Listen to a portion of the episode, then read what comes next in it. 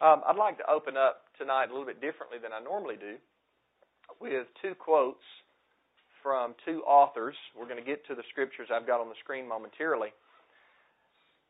Sometimes when we study the Bible and we study it to know what Yahweh's Word would have us to believe and what it actually teaches, says, and means, we have to do some adjusting on what we think or maybe what we believed in the past. Has anybody ever thought something or thought that the Bible taught something and then you got around to studying what the Bible had to say about that and you said, "Oh, I've got to make some adjustments. I've got to turn some things around." And a lot of times when you find one thing that you may have saw wrongly, it affects so many other things. I don't want you to be afraid of that. I don't want you to be scared of that because there's not a man on the earth that has all the truth on every biblical subject. We learn and we grow as Yahweh leads and guides us. Just like a little seed that's planted in the garden and doesn't grow up overnight, but it takes time and then eventually it produces fruit. So I ran across a couple of, of quotations, and this book that I had re- I've read it um, I'm going back through some of it and studying some of it now, but I've read it in its entirety last year. And it's a it's a commentary on Matthew chapter 24. It's by an old Baptist preacher, and I'm going to read.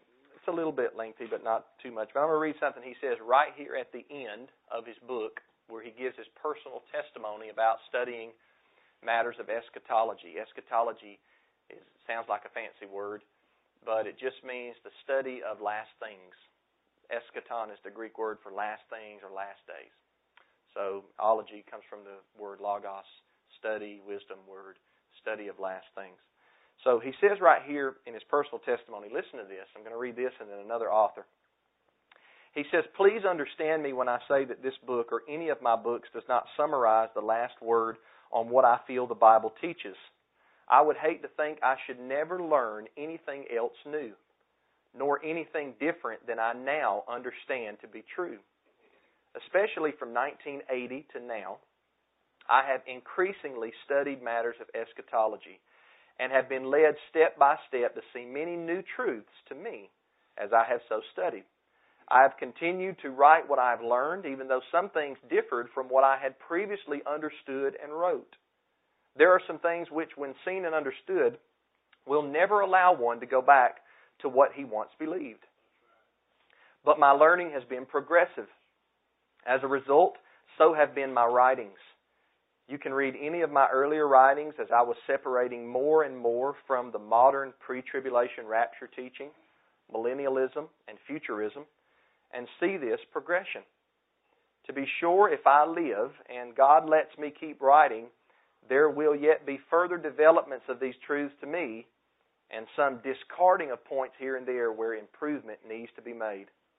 Some of what was previously published in our smaller books on Matthew 24 had to be revised before being published in this larger book, not much though. Then he says, So don't fuss at me too much for what I believe and teach today. Tomorrow there may be some improvement. I do not discount the possibility of my being wrong on what I believe today. I do not believe I have all the truth. What I'm saying here is that I am not closing my mind to any new understanding of truth which God lets develop in my mind. But what I have learned may throw some light for you on these matters if you are seriously interested in studying what the Bible says. James Russell Lowell said, The foolish and the dead alone never change their opinions. End of quote from Baptist minister John L. Bray.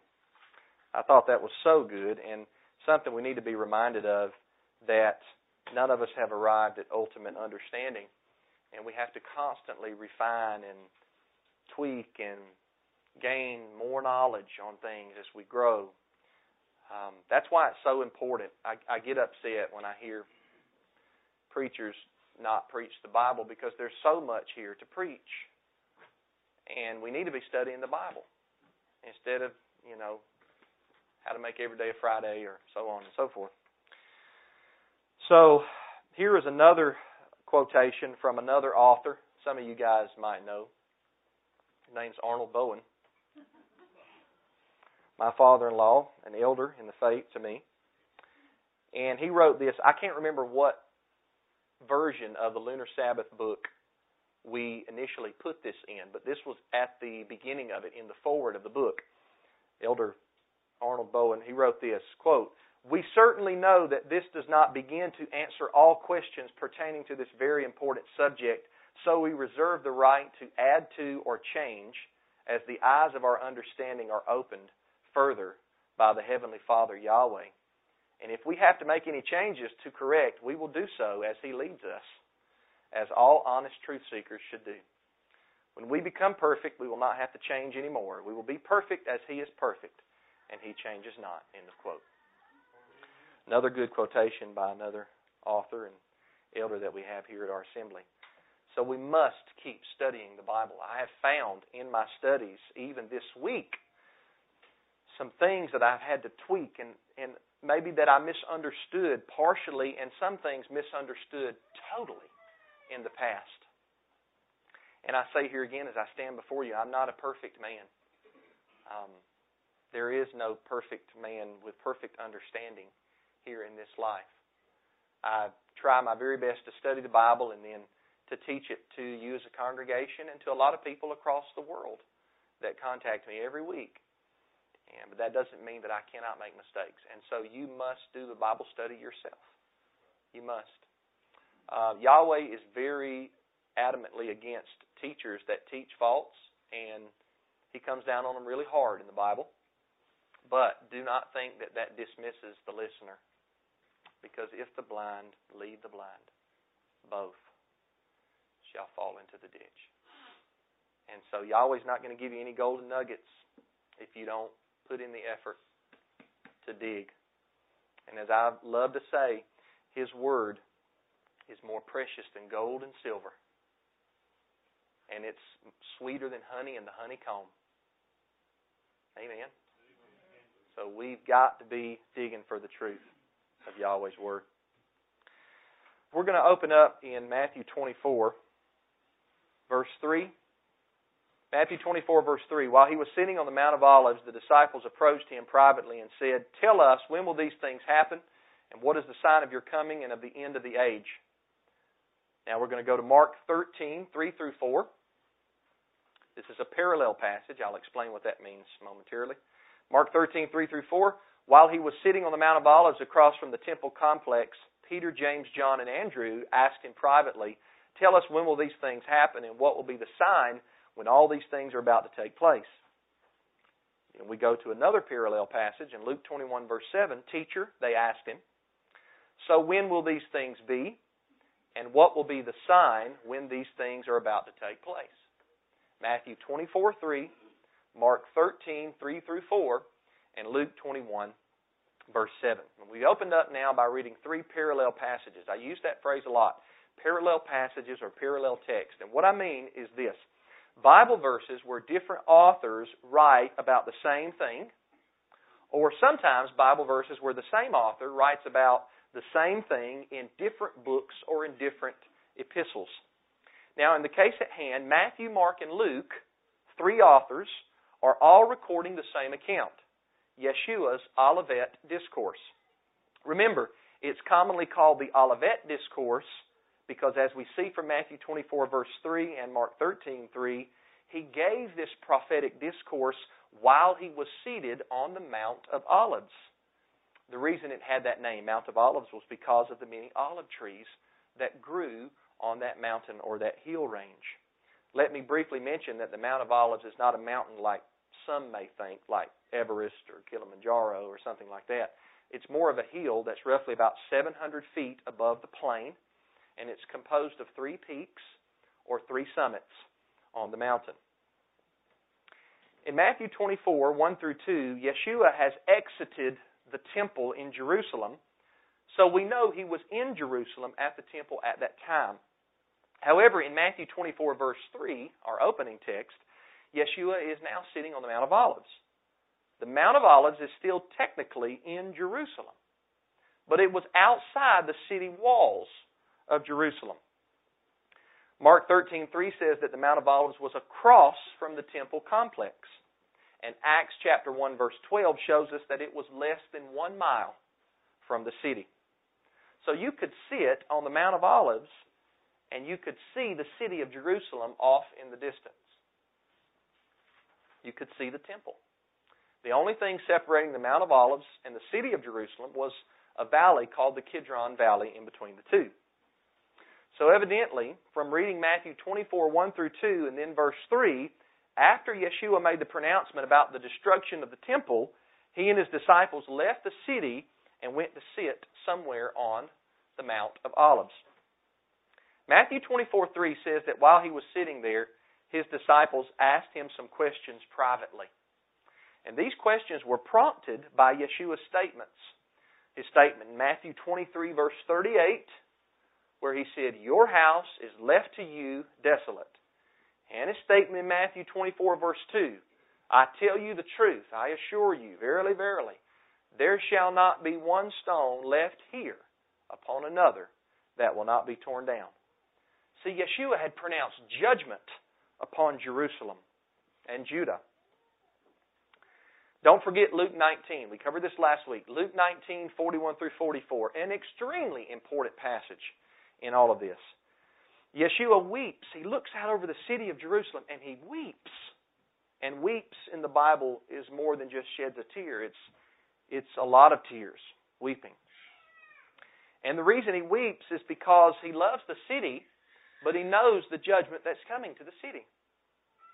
And he speaks of a day, he says that the enemies of Jerusalem would build an embankment against it, surround it, and hem them in on every side of the city. And these enemies would bring upon the city utter destruction, and they would not leave one stone left upon another. Luke 19:44.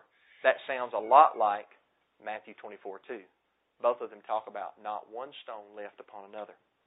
Judgment would come upon Jerusalem because, Yeshua says in Luke 19:44, because they did not recognize the time of their visitation. See, the son came for a visit. He was sent by the landowner to the tenant farmers, and they didn't recognize the time of their visitation. So judgment had to come down.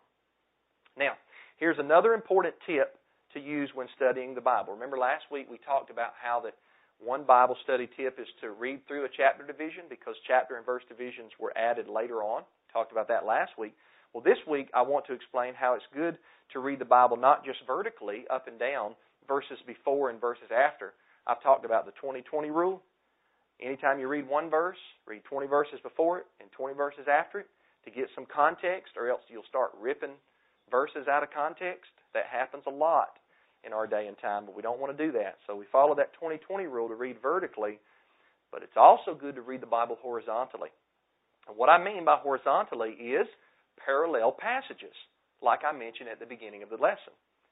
See, Matthew, Mark, Luke, and John are four authors that give us their account of the life ministry of Yeshua of Nazareth.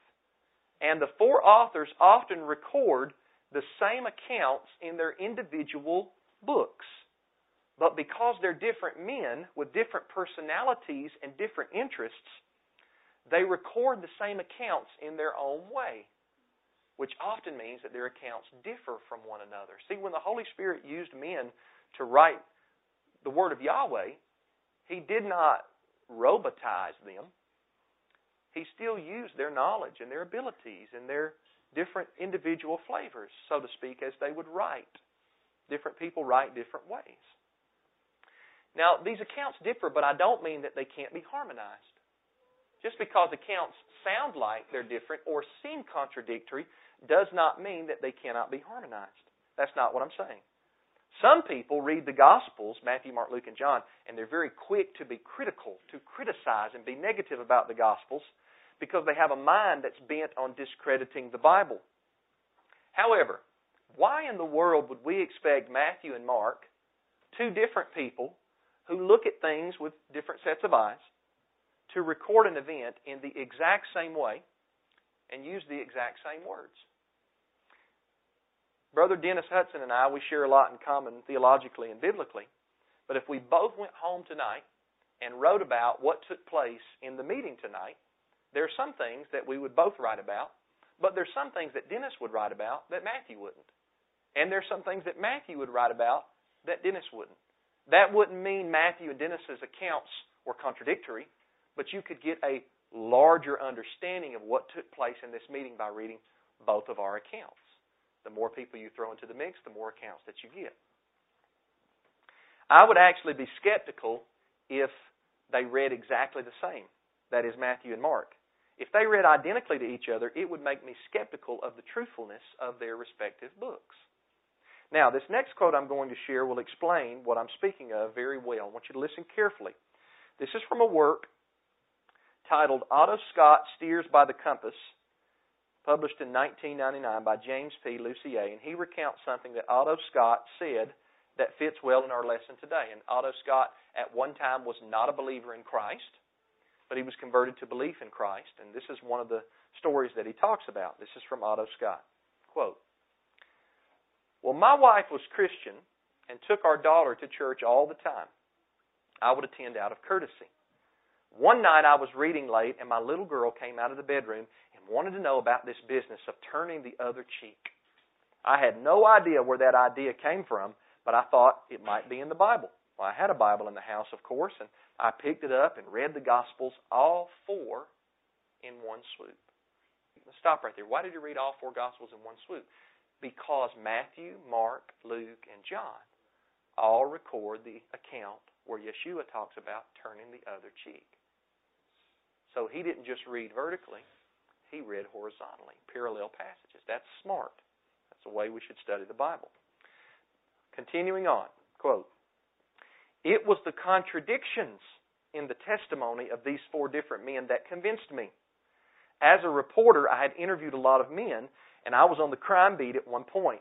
I knew that if you get four men who tell you the same story, they probably are colluding because no four men see the same thing the same way. One sees one significant element, one sees another. Although there was a close resemblance in the reporting of certain incidents in the Gospels, they were not identical. I was instantly convinced. I don't think a person could have convinced me, but those varying contemporary histories did. End of that quote from Otto Scott. And I hope that you catch this. Mr. Scott became convinced of the credibility of the gospel authors, Matthew, Mark, Luke, and John, because their accounts or stories were not identical. That persuaded him. And his point's a great one because a trained reporter knows that four men who tell the exact same story have already talked with one another and gotten their stories straight before they're interviewed. You know that. If you're on the crime beat and you interview four different men and they say the exact same thing, you kind of look in their eyes and you know these guys have collaborated. They've colluded together. That's why they're all saying the same thing because you know four different people are not going to see everything identically. And so the contradictories or the differences in the gospel authors convinced Otto Scott. The fact that they differ and sometimes seem contradictory lends credence to their testimonies. So, back to the Bible study tip.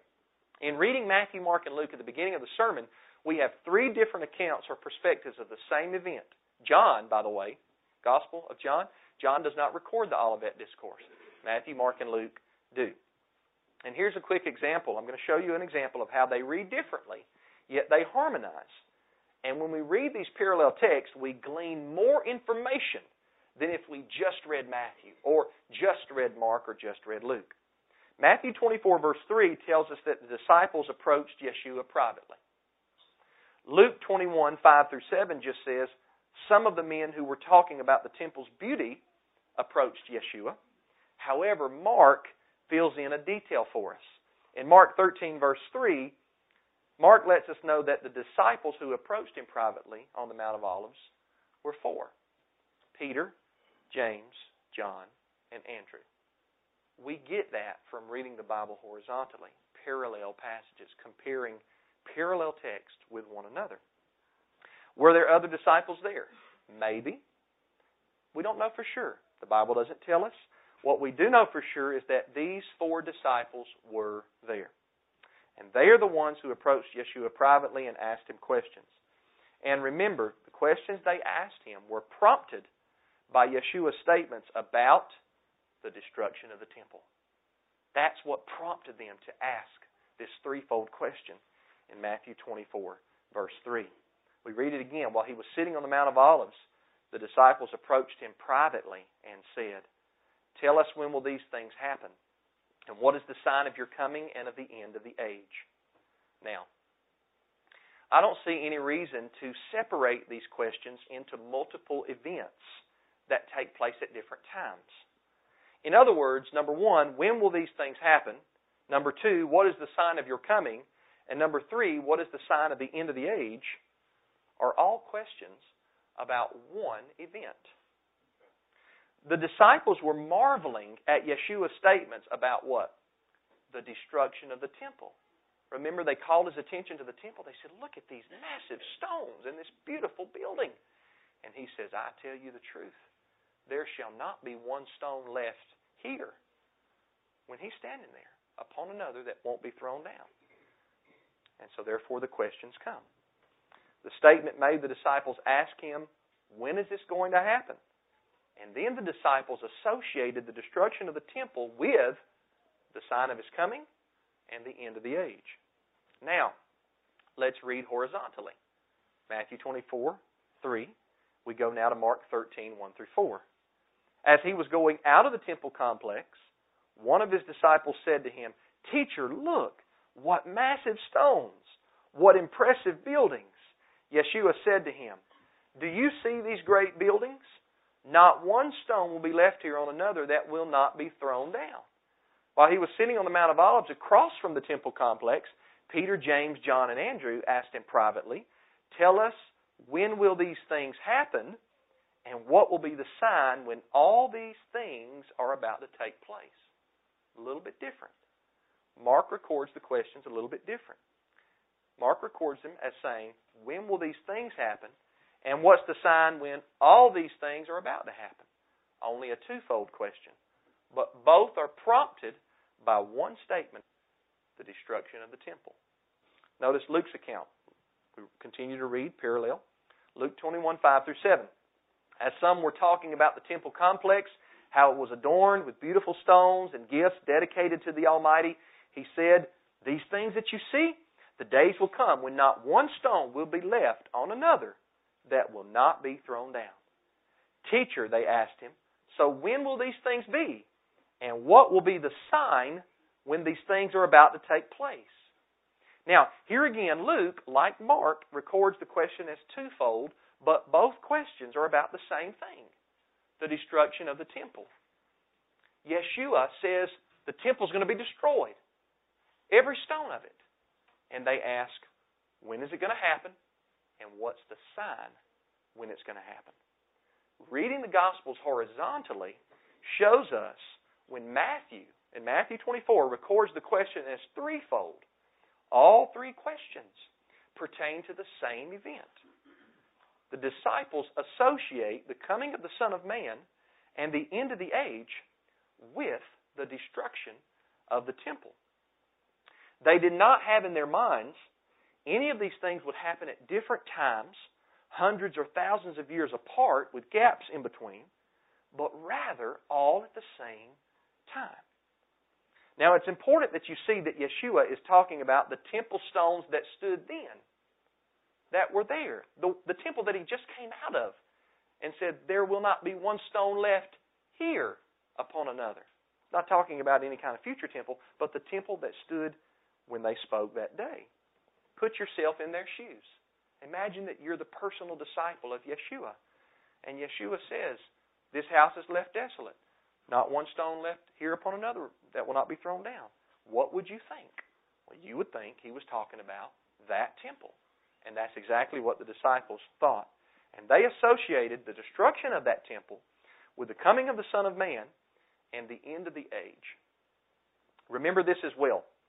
Yeshua has already said in Matthew 23, verse 36, all these things will come upon this generation. What does he mean by this generation? We covered this in a previous sermon. He's talking about the generation to whom he is speaking.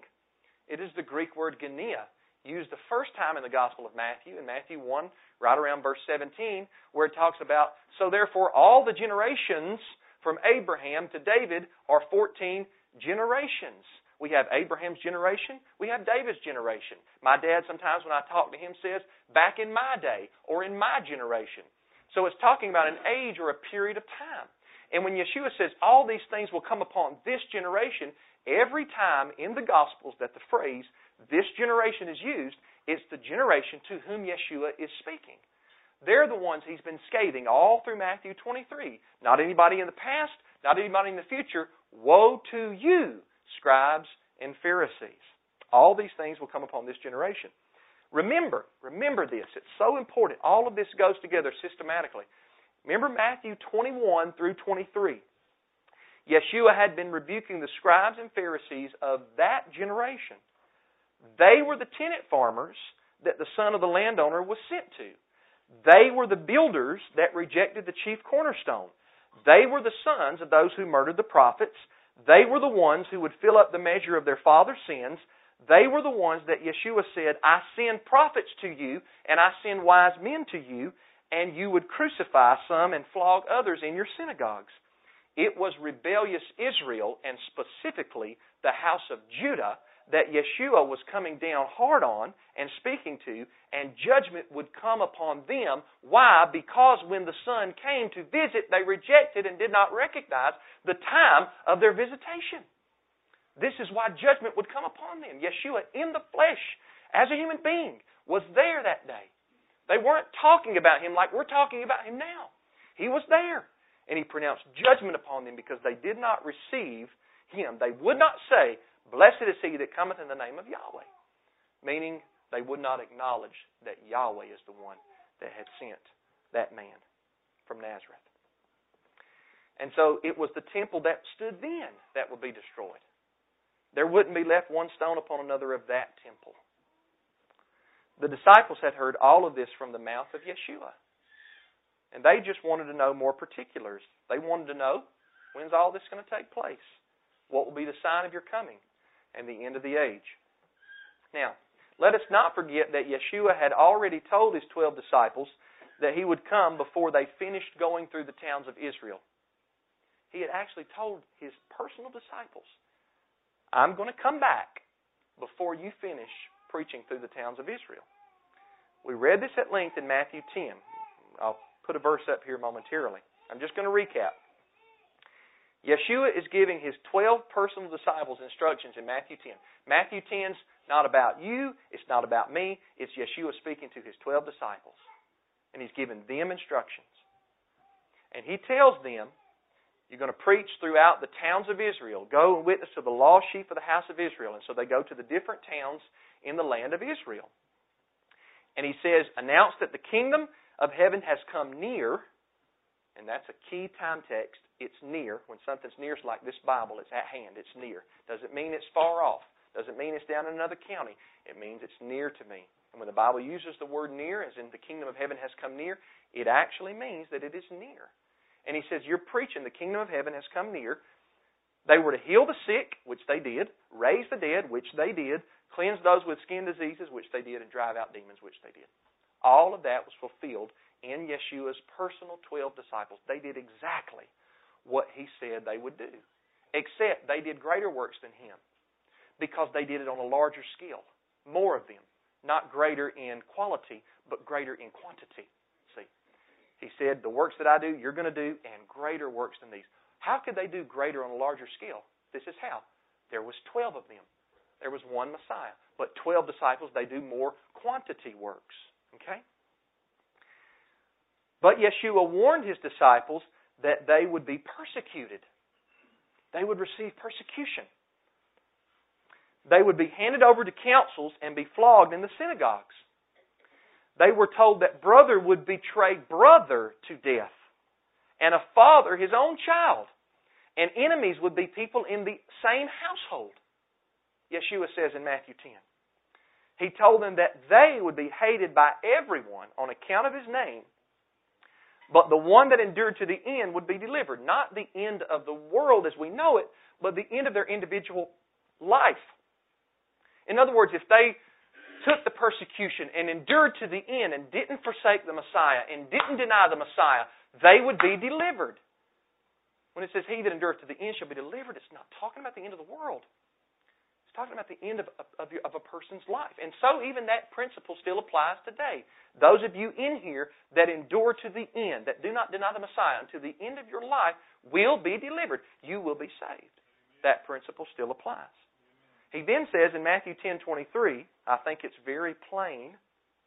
It's just whether or not we we want to receive this. Matthew 10:23, when they persecute you, notice the the pronoun you, personal pronoun the disciples, in one town escape to another, for I assure you, you will not have covered the towns of Israel before the Son of Man comes. Now imagine, you're a disciple and you hear him tell you that.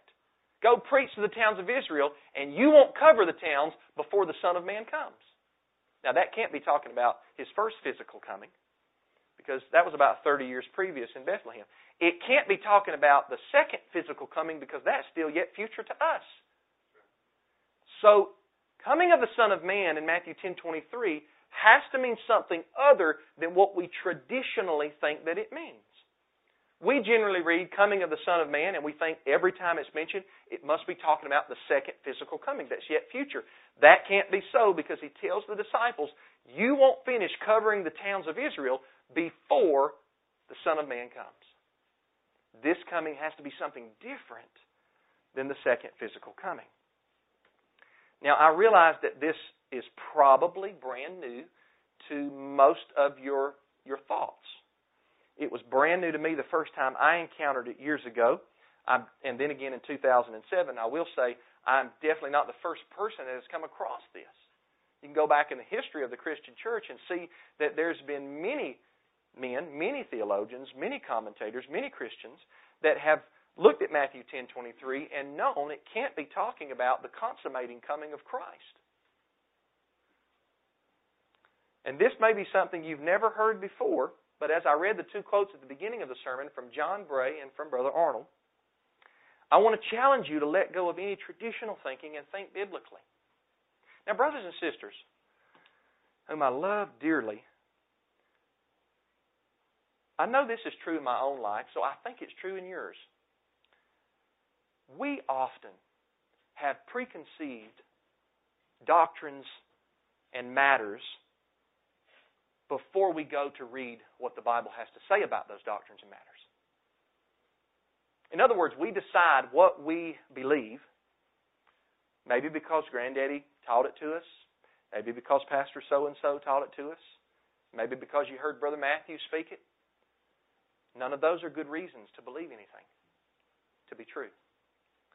You base what you believe by the Bible. I posted a little picture one time on Instagram. I may have put it on Facebook, and it's this guy, and he's up late, but he's laying down on the floor, and he's got his Bible out, and the wife is standing up, and she says, "Honey, it's time to come to bed." And then his little quote there, as he's laying on the floor, he says, "I'll be there in a minute. I'm looking for a verse to back up one of my preconceived notions." but it's so true. We decide, well, bless God, we, this has got to be the truth. So let me thumb through the Bible to try to find any little thing I can to back up what I already want or what I already think. I know that I've done that before. I have to I have had to repent of that. By Yahweh's grace and mercy, I'm I'm getting closer and closer to wiping out what I want think because we can't base what we believe on feelings or emotions. Now, it's okay to get emotional and feel the presence of Yahweh. There's nothing wrong with that. I get emotional when I sing. Sometimes I get emotional when I preach. That's okay. But let's get emotional and feel the presence of Yahweh and get excited about the truths of the Bible. Not about what we want or what we think. This is one of those verses that people come to with a preconceived idea and they think, well, it can't mean what it says, so it's got to mean something else. Let me see if I can fit a, a square peg in a round hole. Well, that doesn't work. There's no such thing as a square circle. That's oxymoronic. Like I told some guy, there's no such thing as non alcoholic wine. There's no such thing as a married bachelor. Those are oxymorons. Those don't make any sense. People say, well, it's just a paradox, Brother Matthew. No, that's a contradiction. A man can't be married and a bachelor at the same time. Okay? You can't have a square and a circle at the same time, be the same thing. we should go to the Bible to determine what we believe rather than figuring out what we're going to believe and then rushing to the Bible to try to prove what we already think. Can I get an amen? You should I mean you should holler it from the rooftops on that. Because if you're a follower of the Christ, you only want the scriptures, what they teach. And that means sometimes you're going to get in the scriptures and sometimes I'm going to find that they agree with what great granddaddy said. But sometimes I'm going to find that they don't. And that doesn't mean that great granddaddy was an evil, non Christian person. It just means that truth had not yet been revealed to him at that time. But for whatever reason, Yahweh's choosing to reveal it to me. And I hope that when I'm dead and gone, and Elijah and Rosalind and Benjamin and my children are still alive, that they continue in their knowledge and don't just camp out on what Dad said. But said, yeah, we enjoyed listening to Dad, and I like to hear him preach. I wished he was still here, but you know, I think Dad had this part wrong. Because the scriptures say this. Oh, that's what I want. I don't want my children to say, well, I've got to stick with what Daddy said. No, no, no, no, no, no. That's not what I want. So, this coming of the Son of Man has to be something different than we're accustomed to thinking traditionally. Now, I'm going to tell you what I think it is. I'm not going to go into any detail because that's for a later time. But what I think coming of the Son of Man means here in this text is coming in judgment. Not a physical coming, but coming is the Greek word parousia, and it can just as easily be translated presence. And one of the reasons I think that, once again, this is not detailed. I'll get detailed. Don't worry. I'll be detailed when I get to it. Coming of the Son of Man is equivalent with the many comings of Yahweh in the Old Testament. There are many times that Yahweh would come against his own people because of their rebellion, and he would use a foreign nation like Nebuchadnezzar or Egypt as a javelin in his hand to come against the Israelites to discipline them for their rebellion. And it was said that Yahweh came down and judged the Israelites. But every time that Yahweh would come down, nobody would see him physically, but you could feel his presence there. How? In judgment. And this coming of the Son of Man that Yeshua is prophesying that he's going to come before they finish going through the towns of Israel is judgment, the destruction of the temple on Jerusalem in the first century AD. He would come in judgment. There's more to that, but I'm not going to get into it right now. Let's look at another text like this Matthew 16, 27 through 28. Yeshua speaking.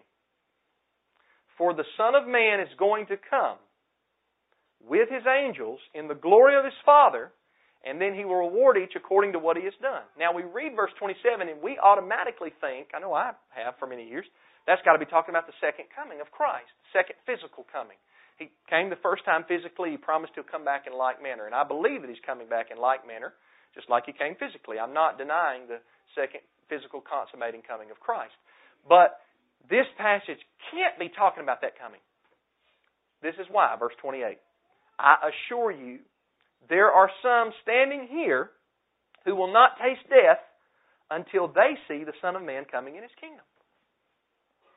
And once again, I think the implications are clear. I just think our traditional mindset, Matthew's, I know Matthew's traditional mindset, doesn't want to allow us to believe what Yeshua says. Yeshua had an audience in front of him that day. He was talking to those people.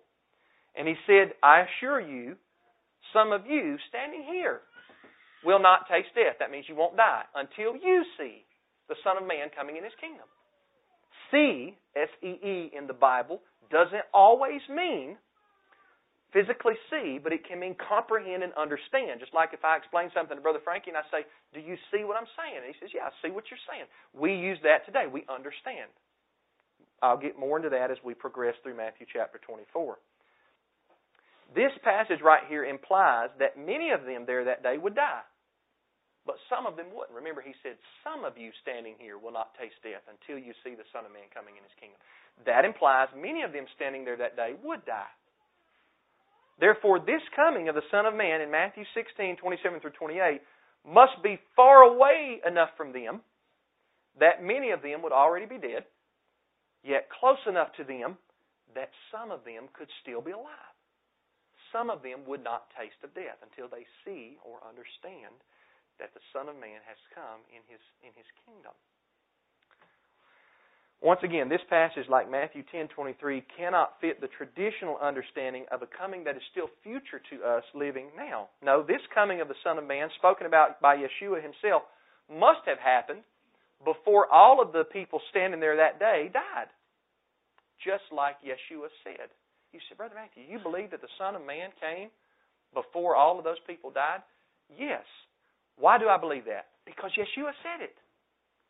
And whether or not I can explain it, I believe that I can, but whether or not I can explain it doesn't discredit what Yeshua said.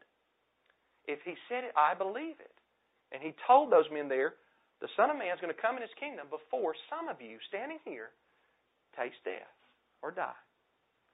Now, the reason I bring these two texts up in Matthew is because the disciples had heard Yeshua talk like this.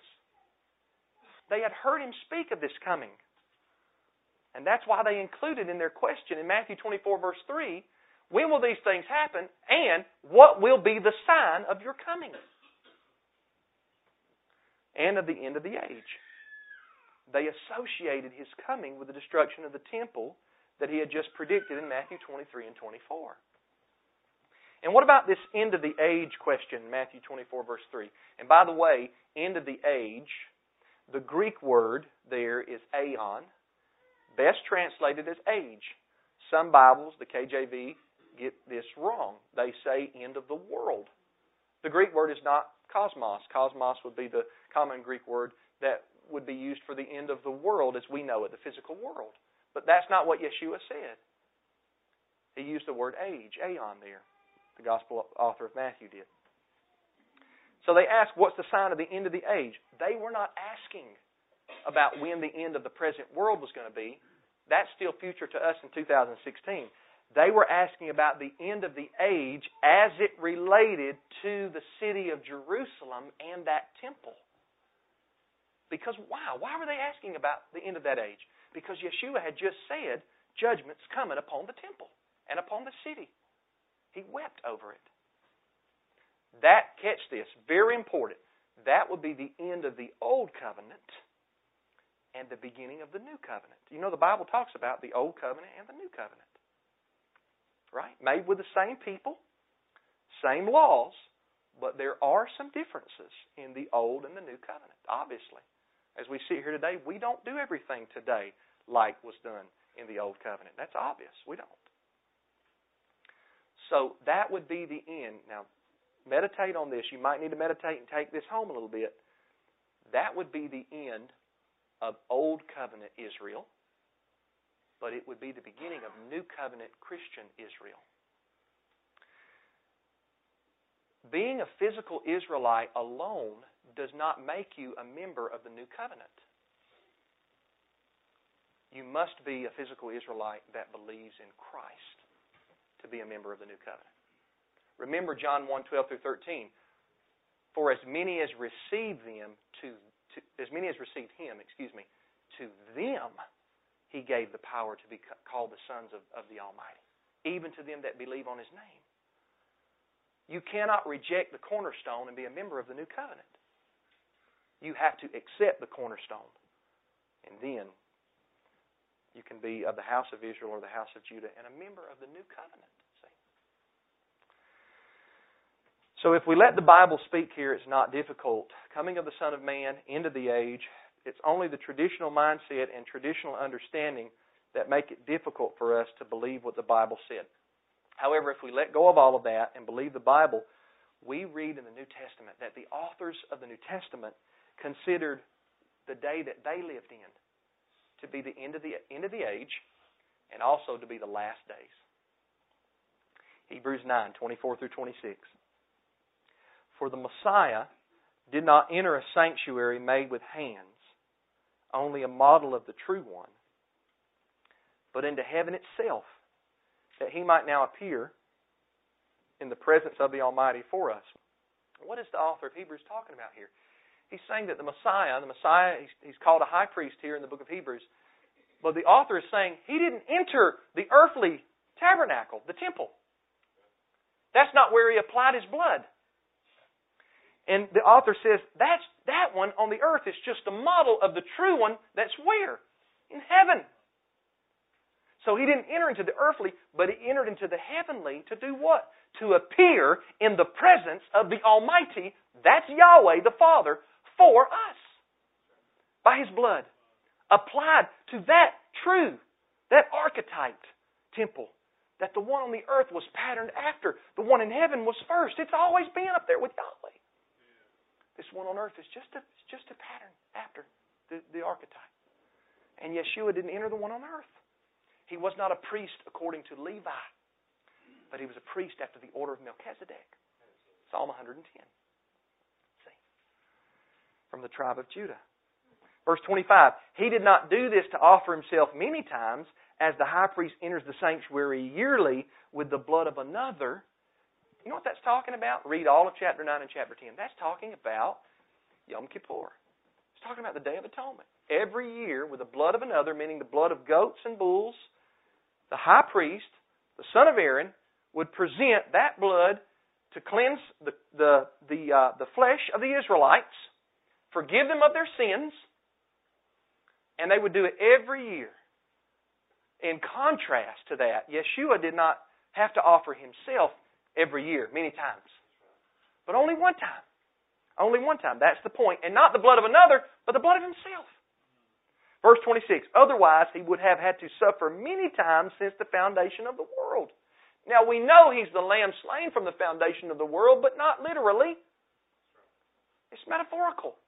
The plan of Yahweh was already set in stone. That's how he was slain from the foundation of the world. It does not mean he was hanging up on the cross beside the Father before the world was created.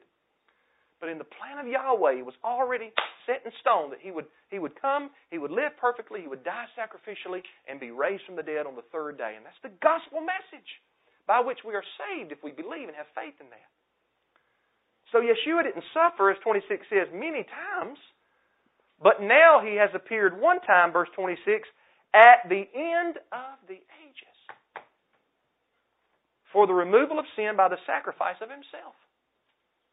The author of Hebrews calls the time of Yeshua's first coming, when he offered himself up and then presented himself to the Father, he calls that time the end of the ages.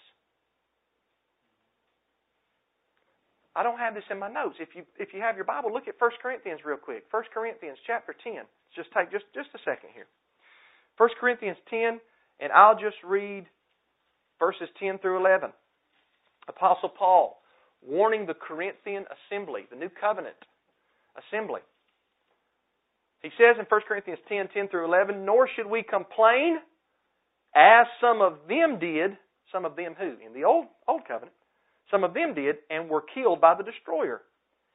Now, these things happened to them back then in, in the Hebrew Scriptures as examples, and they were written as a warning to us on whom the ends of the ages have come. Apostle Paul writes to the church at Corinth and says the things that were written back then in the Hebrew Scriptures are warnings, and they were written as examples to us, Corinthian church, upon whom the ends of the ages have come. Now, I know that's different from what prophecy experts, quote unquote, tell us today, and they say, well, we, the end of the ages is still future time, but we want to determine phrases biblically. And biblically, the end of the ages, 1 Corinthians 10 11, Hebrews 9 24 through 26, was talking about the time period there when the Old Covenant was transferred over to the New Covenant. And it took approximately 40 more years after Yeshua died on the cross and ascended up to the Father until they got to the year 70 AD when the judgment came down upon Jerusalem and Judah, and there was one million, over one million Israelites killed by the Roman armies in Jerusalem at that time. Why? Because they did not accept Yeshua. But those in Christian Israel that did accept Yeshua did exactly what he told them to do, and they fled to the mountains outside of Judea. And that is all that they had to do to escape the Great Tribulation. And that's because it was a local event there in Judea, in Jerusalem. Not one Christian Israelite died because they did exactly what Yeshua told them to do. But those that stayed behind, they suffered judgment. They were taken away, and the other ones were left. And there's more to that, but why don't get to it right now? And notice what the author of Hebrews, we, we went to Hebrews 9, the author of Hebrews states about the last days in Hebrews 1, 2, 1 through 2a. He says, Long ago the Almighty spoke to the fathers by the prophets at different times and in different ways. Now, who's speaking here? The Almighty. Yahweh. How is he speaking? By the prophets. Yahweh would speak long ago to the fathers by the prophets. But in these last days, He has spoken to us by His Son. That's the time of the ministry of the Son. That means when Yeshua was on the earth and He was speaking, Yahweh was speaking. He used to speak long ago by the prophets, but in these last days, the time of the Son, He speaks now to us that way. The author of Hebrews calls the time then these last days. Now, I grew up all my life in church, and I heard we're in the last days. And I heard some people say we're in the last of the last days, which is not a biblical term. Last of the last days is not a Bible term. So if you hear a prophecy experts say, now we're in the last of the last days, question them. Ask them, where is that in the Bible? Last of the last days. Because you will not find it. Get a concordance out. Don't take Brother Matthew's word. Get a concordance out. You won't find it. You will find the phrase, these last days or last days, but every time you find it, you'll find that it's relating to the time period in the first century, the moving out of the old covenant, moving into the new, based upon the blood of Christ. The destruction of Jerusalem, that city and that temple, and the acceptance by Christian Israel of Yeshua, who is greater than the temple. This is just a sampling of texts like this. I would refer you here and anybody else that is listening to my sermon titled, Are We Living in the Last Days? from October 21st, 2015, and a lot more information can be gleaned from that sermon. Now, as I close today, I want to say that all of this makes the disciples' threefold question in Matthew 24, verse 3 make sense. Yeshua had just prophetically pronounced destruction upon the temple. And the disciples asked, when will these things happen? What will be the sign of your coming? And like I mentioned before, and don't take my word for it, we'll get more into it in detail, but you study it. I believe what, what will be the sign of your coming is speaking of the, his coming in judgment there in the first century upon the city of Jerusalem and the end of the age. In other words, the end of, of this city as we know it. Remember last week's message? Zion will be plowed up like a field. Micah chapter 3, verse 12, because the leaders of Israel and their transgressions. See, the disciples associated the coming of the Son of Man and the end of the age with the destruction of the temple in Jerusalem. They were asking about one event. And Yeshua, beginning in Matthew 24, verse 4, answers them. And I know people would love for Yeshua to be answering us. And we can glean from the chapter, no doubt. But Yeshua was speaking directly to them. To them. Think about it. What if you were back there and you asked Yeshua a question and he started responding? Would you think he was talking to somebody 2,000 years in the future? No, you would pay attention, perk up your ears because what he's saying is important. And in the next lesson, you always will next week, I feel the need to peel off one more layer of Matthew 24, 1 through 3. And I want to examine how that Yeshua here in, in this text and in other texts in the Gospel of John is trying to get the people of Israel not to focus on Jerusalem or the temple, it's going to be destroyed, but to focus on He who is greater than the temple. And this is going to get us into when he tells the leaders, destroy this temple, and in three days I will raise it again. And they argue amongst themselves and they say, it took 46 years to build this joker right here. That's my southern slang. And he's going to build it in three days. They were thinking in the natural, in the physical. Let us have eyes of, of, of the Spirit to recognize that when Yeshua said, destroy this temple, he was talking about his body.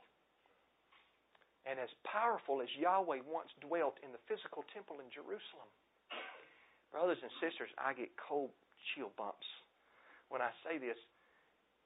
It doesn't compare to the fullness of Yahweh that dwelt in bodily in His only begotten Son. Because He was the temple. The stone that the builders rejected. Not a physical stone with mortar, but the chief cornerstone of the assembly. And you got Yahweh sends him, and you got to take him as the stone, and you got to put him there in the building where he belongs, right there at the corner. And the apostles and prophets, the foundation, and then where the churches were built on top of that. Yeshua would resurrect from death. He would die. They would kill him. But he would raise from the dead. And then he would reign in heaven at the Father's right hand. I don't want to get ahead of myself, but the Apostle Paul said he must reign until Yahweh puts all enemies under his feet. And that's talking about, still talking about now. He's been reigning ever since he went to the Father's right hand. He's reigning, ruling and reigning among the sons of men from the heavenly throne that the Father gave him. It's so exciting. That'll give you a lot to chew on until next week. Praise Yahweh. Let's stand and have a word of prayer as we begin. Heavenly Father, I love you. I lift my hands to you today, and I praise you for your word. Oh, I love to study your word, and I love when it starts coming together like pieces to, in a puzzle. Yahweh, Father, keep us humble, keep us teachable. Father, lead us and guide us as we study the Scriptures. I pray, Father, that we would receive your word, not traditions of men, but your word. Help me, Father Yahweh, if I'm missing anything, not seeing anything, please help me. But in your time, Yahweh, not in mine. In your time. You know what I can handle, and you know what I can't. And you're, that just makes me love you so more because you don't ever put it all on us at one time. You're merciful. You give us a little bit here, a little bit there. Because you're a loving Father. And you love us.